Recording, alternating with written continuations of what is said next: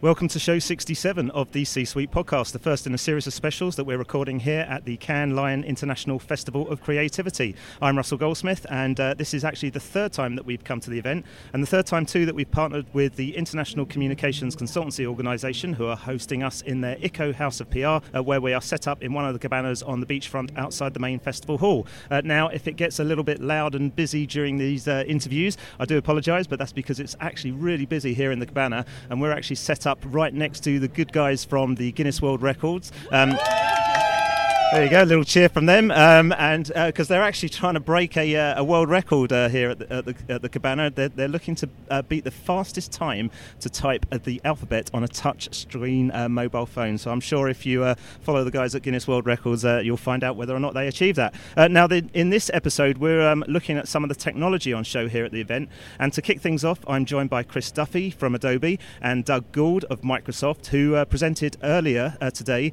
on the interactive stage here at the festival Festival in a session titled Human and Machine Stronger Together in the Age of Co Creation. Chris, can you give us a quick overview about uh, what, the, With, what the talk was yeah, about? Yeah, without a doubt, and thanks for having us. Just to uh, paint a picture for the, the folks at home, we're overlooking the beautiful Mediterranean, so no better place That's to talk about beautiful. human and machine. Yeah. So yeah, we, we uh, gave a talk this morning about that relationship, that role between human creativity with computational power of uh, technology, specifically artificial intelligence, and we really kind of honed in on the role of AI in the creation process being that of an assistant, that of a peer, and that of a muse, almost this highest order of being and, and a source of inspiration. So I, I think we gave some pretty uh, interesting examples uh, throughout the talk as well. Yeah, and, and this partnership between Adobe and, and Microsoft, it's uh, becoming quite a, a, regular thing, seeing you guys uh, talk together at various different events, isn't it, Doug? Yeah, the relationship is a really strong one, and I think that the complement, the way that our technology and our products complement those of Adobe, is really unique and something that when companies are becoming more digital, they'll rely heavily on an integrated way to go about their operations, their marketing, and Microsoft and Adobe really pull all of that together and, and help move it forward. Sure. Well, so, so the, a lot of the technologies that, that uh, you, you, sort of just touched on there, Chris, and you know some of the stuff that you were talking about in the session, they they get talked about a lot at events like this, um, and in fact we've we've uh, covered them quite regularly on the podcast. In fact, some uh, we, d- we did some talks uh, from one of Microsoft's events in, in London uh, last year at, at, Future Decoded, where we covered quite a bit of it. But it's this it's this human and machine relationship that's interesting. Can you explain, you know, how that's going to help improve creativity and also address this area that you guys at Adobe talk about quite a lot, Chris, and this this content philosophy, this you know this speed at which we're creating and producing content now. Yeah, you know, I think we kind of lead with the highest order, that being of creating experiences, and then how can we leverage technology, AI in this case, to develop these moments of delight throughout uh, the customer journey. So uh, there, there's a number of different ways to access and utilize AI to amplify human creativity, to accelerate and to enhance human creativity.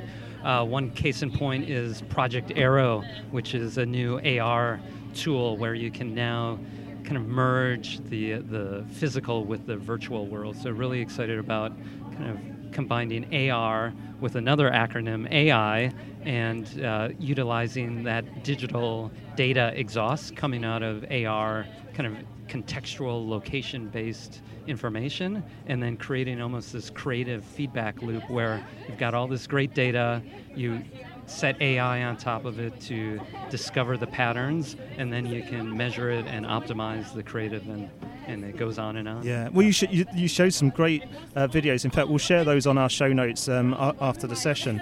There was one, I, I think it was using HoloLens, Doug, where yep. you know they're sort of like creating. Well, well, I'll tell you what. You described the video. But It'd be probably better for you to talk about it and and, so, and some of the technologies that's that's going on there. Sure, and it's a pretty exciting video because it uses a couple of different it sprinkles in a couple of different emerging technologies. So the context is a team is getting ready for a client meeting where they're doing a spec of a retail space.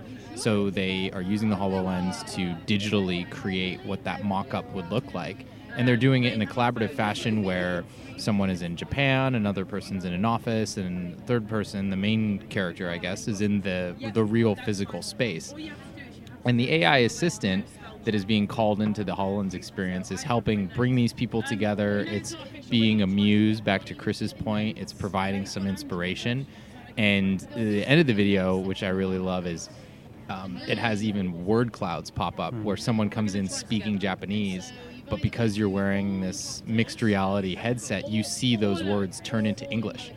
And so those are the type of things that I think are, while it might be a little bit for further from where we are today, not out in the five to ten year time horizon. A lot of that stuff is here and it's accelerating and it shows that AI can be this tool, this productive assistant that can come in and, and help us get our job done. It can help us collaborate with each other as humans.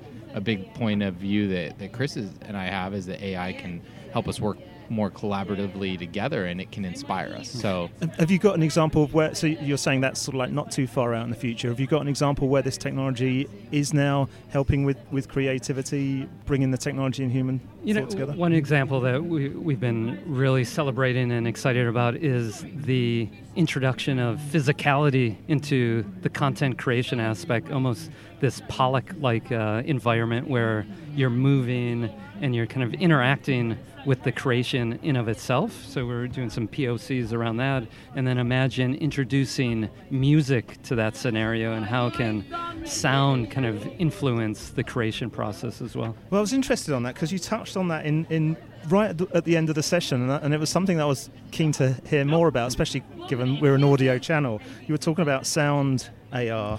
Um, can you expand on that a little bit more? Sound and podcasting, just being tied into the startup ecosystem within New York and understanding some of the changes that are happening in media, sound is having this massive resurgence. Where with the AirPods, which is the example uh, answering the question of what is one of the more exciting technologies I see, you can be walking down the street and it can call in to make uh, a left turn because your laundry is done or to give you a certain experience telling you that if you're in London, Jack the Ripper was born not too far away. And I think that's really exciting because it is a new reality, right? And it's something that isn't as pervasive. I think we're getting to the point where people are kind of over looking at their phone all the time. But now with sound, it's something that can be very unobtrusive but enhance our, our experience in a physical space. And, and there was another example that you showed with Braun and how AI was working with all the shapes within within the uh, their product that, sort of library. And that was a bit of a world premiere of sorts. Uh, right. That was the first time it was publicly shown, and it's uh, I think um, there's some elements that are very exciting in the sense that it created a design language off of historical design principles, and I think that bubbles up to the top this notion that universal design principles have never been more important, you know, uh, in the history of design. And now AI can amplify those principles. So I think back to, you know, one of your earlier points. Um, it's not about one or the other. It's not about human or machine. It's mm. uh, bringing them together, and that's a great case in point where you still have these fundamental design principles, but when you put it uh, in combination with AI, it just amplifies uh, the ability. We we got so Sorry, excited about that because it just it it amplifies the message that we had so much because if you think of the challenge with something like content velocity and you're creative it could take years to be able to really understand the look and the feel of a brand and and when Chris was showing that example we were talking through it we were just saying this is amazing because it it captures all those points that Chris had around it's a muse, it's an assistant, it's helping us be more productive. AI can be such a great tool for creatives. So when we saw that video, we were like, oh man, we really want to get this in there. well, well, well, as I said, we're, we're going to try and sh- share all those on our on our show notes, um, if that's okay with you guys. so we'll embed that on the on the website. But um, for now, if, if our listeners want to find out more about this topic, where's the where's the best place to go? You know, Doug and myself, yeah, ha- happy to uh, have conversations. We're really in the business of solving some of the toughest business problems together. You know, one I think underlying fundamental principle of the this talk was what is the power when you bring two technology partners together, and you can see how when you combine Microsoft's ability and capabilities with Adobe's capabilities, you have this really unique opportunity to create these end-to-end solutions. So uh, let's give our listeners a little hint as to where to find you. Let's try Twitter. Uh, Chris, yeah. what's, what's your handle? At, at Duffey Chris. At Duffey. So D U F F E Y Chris. And Doug. Doug W Gould. Fantastic, Chris Duffey and uh, Doug Gould. Thanks for joining the show. Yeah, thanks awesome. for having me. Thank us. you so much for having us. Pleasure. It's harder than ever to keep track of everything being said in news and social media. It's even more difficult to gain actionable insights that will improve your reputation and results. CARMA provides global media intelligence services to help you communicate more effectively. From automated media monitoring to expertly crafted PR measurement reports, CARMA delivers what matters. For more information or to schedule a free consultation, please visit carma.com. That's C A R M A Welcome back to the C Suite podcast with me, Russell Goldsmith. I'm uh, now joined by uh, two gentlemen who have uh, just finished a presentation that uh, is really interesting on uh, creating immersive content and experiences all around VR, AR. I'm going to get these two guys to introduce themselves and tell me which uh, companies they are from. Hi, I'm Graeme Cox. I'm the CEO and co founder of Emteq. Uh, we make uh, biometric technology that reads uh, expression and emotion from the uh, face of the wearer.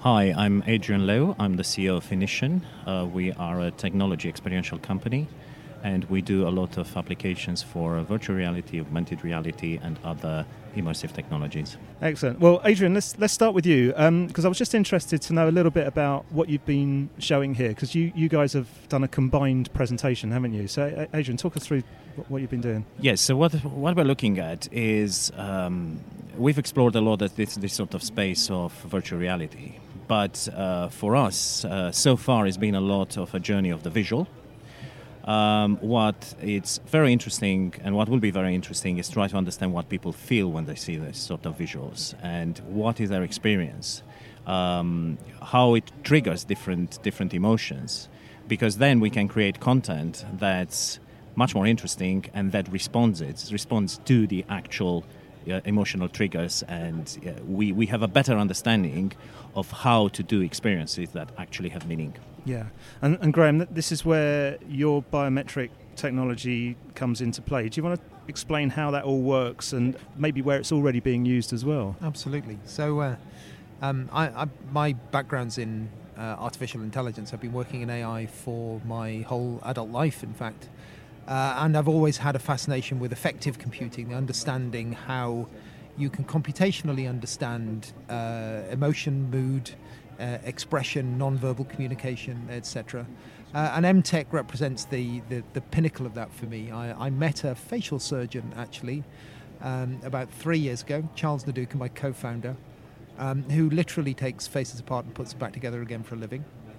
Uh, who had an absolutely fascinating uh, vision of how you could use the face, which is the, the natural human way of expressing how we feel, subconsciously and consciously, continuously, of using that to understand um, human emotion. And we set about uh, th- two and a half years ago now building a pair of glasses that look back at the face of the wearer and can understand the movement of the face, the electrical activity of the muscles underlying it, your heart rate, uh, and various other um, aspects of your physical activity, your stance, your head posture, etc., and, and, translate that using AI, machine learning into um, usable data. Um, we now have working systems uh, and we're working with a uh, small number of, of, top quality partners, of which Adrian and Inition is, uh, is, is absolutely key amongst them, to build use cases in the uh, uh, uh creative media entertainment space, alongside the uh, important healthcare work that we're doing into um, symptom monitoring of neurological problems.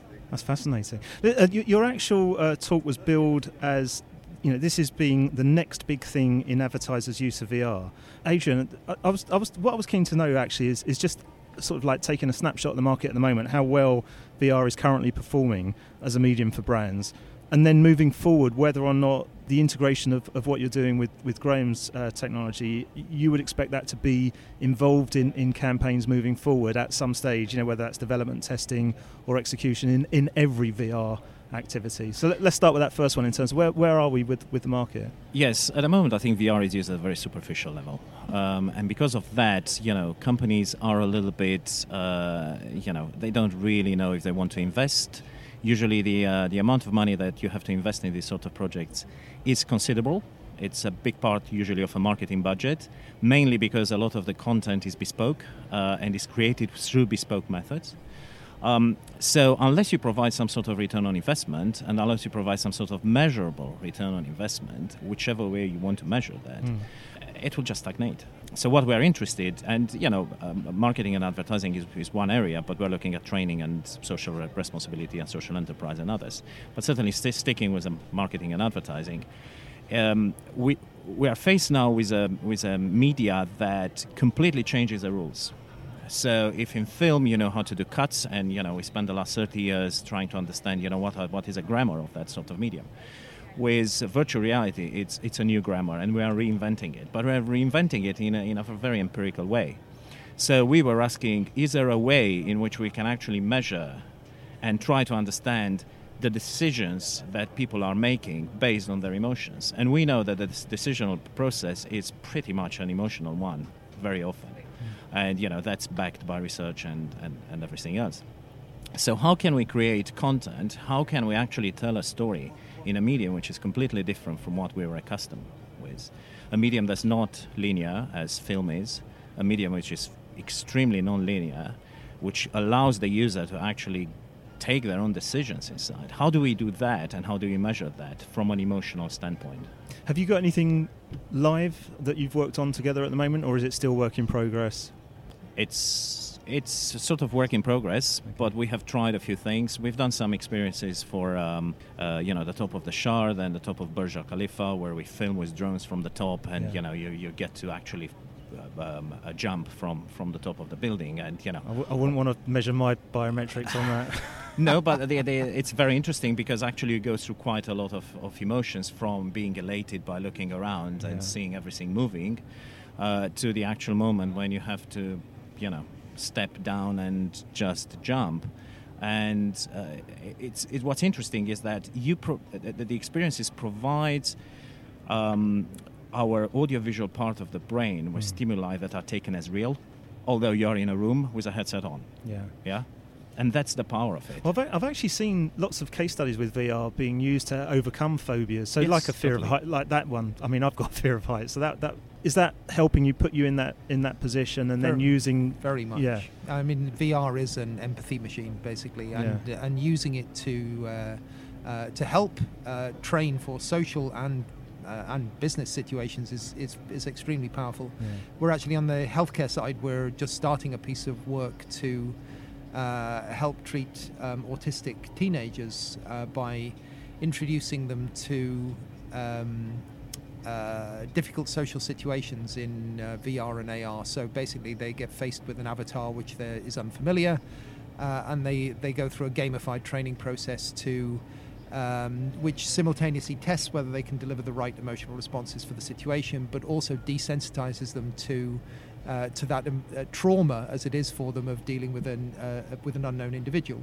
What uh, the, the, actual avatar that they're interacting with is being driven by mum or dad from another headset, but but they are experiencing it as a stranger. So you get safe, uh, controlled environment, but using the power of the empathy machine to drive uh, retraining of behavior. It's so I, you know basically you're exactly right and we do some um, some work in the same sort of space. With uh, we've done some training for a fostering and adoption agency in London, uh, and they work with all the local authorities to try to under- to try to get uh, uh, parents who are adopting to understand what is the background of those kids and what they've gone through. You know, and we've done a lot of work also with the Road Safety Authority to have a uh, you know, a VR training tool to uh, get the teenagers to understand what drink driving or drug driving means. But what we'd like to do is to go a step deeper and try to understand what will be the actual strong emotional trigger that will have the biggest impact when people are going through these sort of experiences. And in order to do that, we have to measure, we have to understand, you know, what are the triggers that will, will, will drive that sort of content. When we're, we're talking in, in, in, the, um, um, in, in, our speech today And we're saying, well, actually, why don't we take it a step further that the content is updated in real time based on your, your own interaction and your own emotions? You know, how would that look like? Yeah. What will be that sort of feedback loop? Excellent stuff. Uh, well, listen, if uh, our listeners want to find out more information about all this combination of VR and biometrics, uh, where's the best place for them to go? Well, both of our websites, um, so emteq.net for uh, Emteq's content. And inition.co.uk for Inition. Fantastic. Uh, Adrian and Graeme, uh, thank you very much for uh, joining the show. I think we're now off to uh, play with some uh, VR headsets. So uh, thank you. Let's have some fun. Cheers. Thank Thanks a lot. Much. You're listening to the C Suite podcast. To listen to all previous shows in the series, you can either visit csuitepodcast.com, follow us on SoundCloud, or subscribe to the show in iTunes by searching for the C Suite podcast in the iTunes Store. Please do give us a positive rating and review when you do. Welcome back to the show, and a uh, warm welcome also to Nikos Acuna, uh, Chief Visionary for Sizmek, an agency that describes themselves as creating advertising solutions for the future. Um, and Nikos is here in Cannes to host a panel session on what AI teaches us about creativity and the universe. So, uh, Nikos, tell us a little bit about what you're hoping to cover in your talk, um, but also its relevance to the marketing world. Absolutely. So, as chief visionary for Sizmek, a company that brings together kind of the three pillars of what we call marketing of the future, right? Data enablement, creative optimization, and media execution, which is pretty much what's going to drive any kind of media execution strategy in the future. The impetus for the talk came from really just wanting to push the boundaries everybody is here to talk about personalization and brand experiences. But what I wanted to do was really think outside the box, push the boundaries on what the creative process really is and what it means for brands. If you're looking at any type of technology, especially when it comes to marketing, it only does three things. You're looking to enhance customer experiences to make them more relevant, you're looking to drive business performance to whatever KPI you're aiming to measure, and you're aiming to find more granular insights about who's actually buying your stuff and who can connect with your brand more meaningfully meaningfully. With any kind of brand that wants to launch something in the marketplace, you're trying to inspire people. And with inspiration comes optimizing experiences.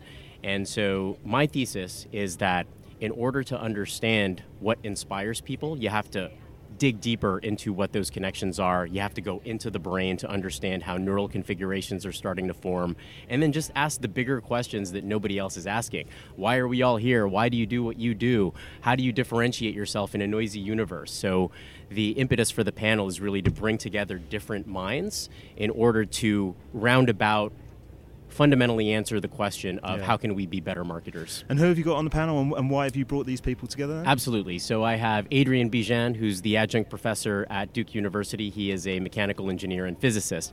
I have Sougwen Chung, who is an augmented reality and augmented intelligence artist. So she comes from Bell Labs and MIT, and she uses a robotic arm called Dynamic Operations Unit to augment her own creative process.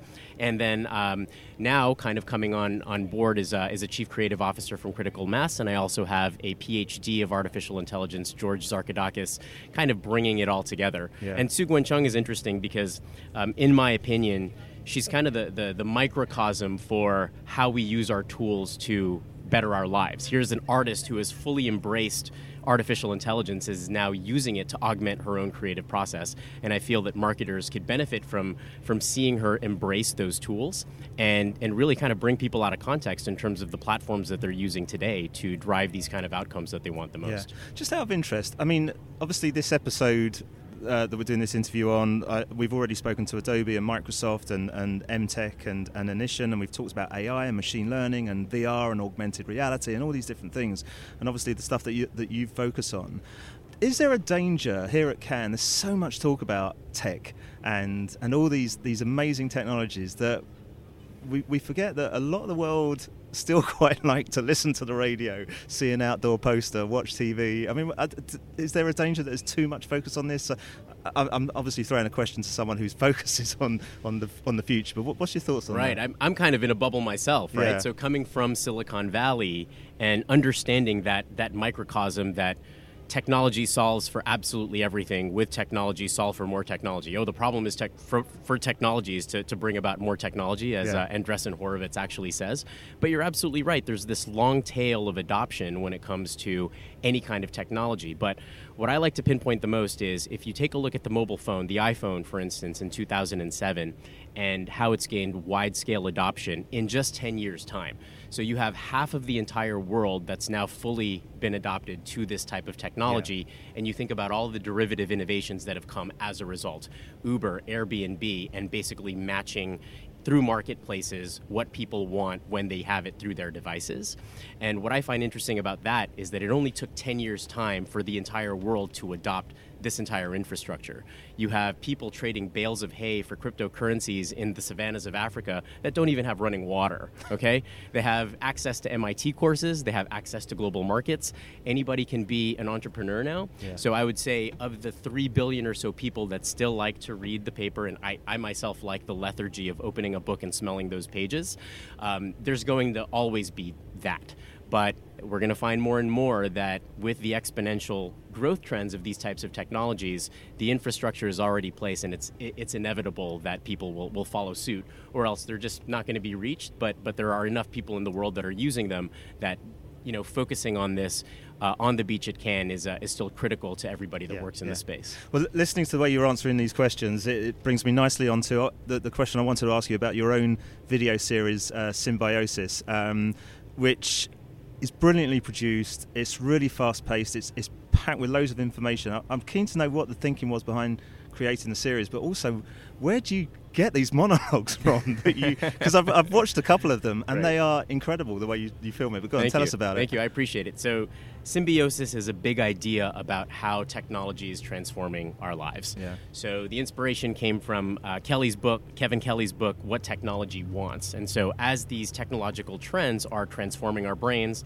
the way that we connect with one another, it's uh, more often than not we're at the dinner table kind of texting away and doing our thing. Um, I, I wanted people to pay attention to how, not to fear technology, but obviously to be more optimistic about the future in which technology is going to be fully embedded in, in our daily lives. And so with that, I what I do is I think about um, a broader topic, say it's the future of marketing, or how experiences are becoming more liquid in nature, or uh, basically how technology is transforming each and every one of us. And I have a, a, keen idea of what I'd like to say, but it's fully unscripted. And so what I do is I go out into nature, and from there I just fully riff for, for two to three minutes or so, see, seeing if I could nail one topic, knowing that I want to land the plane on this big idea, yeah. and seeing what comes out. It's sort of like um, the best way to describe it is how how freestyle rappers uh, when they would just kind of you know imp- improvise on the spot and do it. So that kind of became you know my craft of sorts and, and starting to build toward that. And i just wanted to produce something unique in the marketplace that goes beyond uh, kind of what everybody else is producing. Yeah. and so i'll have some editors layer some stock footage on top of that after i do this full performance. And they're they're kind of easier to crank out than fully scripted you know let's go shot by shot. And as busy as i am i don't have the time to do that. Well, so i'm going to say yeah. i'm going to have to get some training off you because I still rely. This is why I hide behind audio because I heavily rely on my script that's sitting sure, in front sure. of me. But um, where can our listeners uh, get to watch them then? Yeah, absolutely. You could just log on to nikosacuna.com. So my first name, last name.com. You can find me on Instagram and then on YouTube. It's uh, Symbiosis Nikos Acuna. Brilliant. I'm easy to find. Okay. Um, you, you, shared you, you, talked about obviously the iPhone and some of the apps that, that, have you know and businesses that have launched for that. Can you can you can you share any other real world examples of brands taking advantages of some of these areas that you're discussing? So it's a, it's interesting. Sizmek sits at the intersection of data, media, and creative, and it's our thesis that so all of machine learning, all of artificial intelligence is just doing two things. It's recognizing patterns and it's predicting the future. And with any machine learning technology, what you're doing is you're taking the data that you have to get data that you want. And so you're constantly filling in the blanks with these types of technologies. Sizmek, sitting at the intersection of fully aligning data, media, and creative, we now have a technology that can pull creative attributes from one place, ad server impression IDs from another place, using uh, legacy Rocket Fuel's technology in the in the real-time bidding landscape from exchanges. So you're looking at combining 3 trillion ad server impressions at a global scale per year, 300 billion or so daily real-time bidding impressions. Uh, millions of different creative attributes that people are loading up so you can start to answer questions around what's really motivating people how to target them not just based on any third party data segment I know this person is male, I know this person is female, they're between the ages of 18 to 35, but you can get to more nuanced data sets.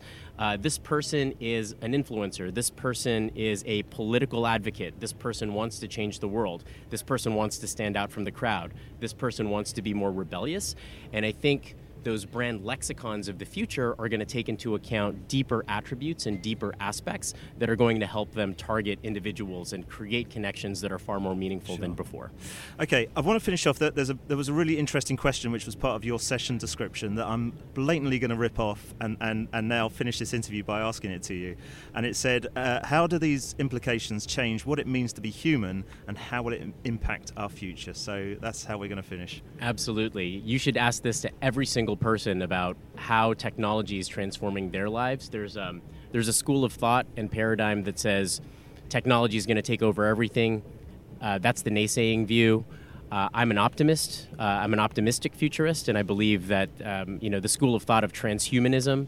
Um, Marshall McLuhan said, first we build the tools, and then the tools build us." Steven Johnson riffs off of this, and he calls it the adjacent possible. All the different ways in which the future can unfold. And so I believe it's going to be like Iron Man. We're going to augment our own brains. We are going to change by being smarter. We're going to connect with each other more deeply. Uh, we're going to create better opportunities than ever before. And as Peter Diamandis and Steven Kotler had identified in their book, um, we are increasing our quality of lives than ever before, and and ultimately we're going to be transhuman. We're all going to be superhuman. We're all going to be geniuses, and uh, and everything's going to be awesome, and it's going to be like this at Cannes on the beach. Listen, Nikos, uh, thank you so much for, for joining us. Thank you, Russell. It's been fun. That's brilliant. Listen, that actually uh, wraps up this episode as well. Um, so, just a quick thank you again to ICCO for uh, hosting us in their House of PR. Uh, don't forget, you can listen to all previous shows um, of the series on the website at csuitepodcast.com or subscribe to any of the feeds on your favourite podcast app. So, iTunes, SoundCloud, Acast, wherever. Uh, just search for the C Suite podcast and you should be able to find us. And if you do, please do give us a nice positive and rating and review because that helps us climb the business podcast charts. If you want to get involved in the show in any way, you can contact us using the form on the website, or if you want to reach me, then you can find me on Twitter using at Russ Goldsmith. But for now, thanks for listening and goodbye.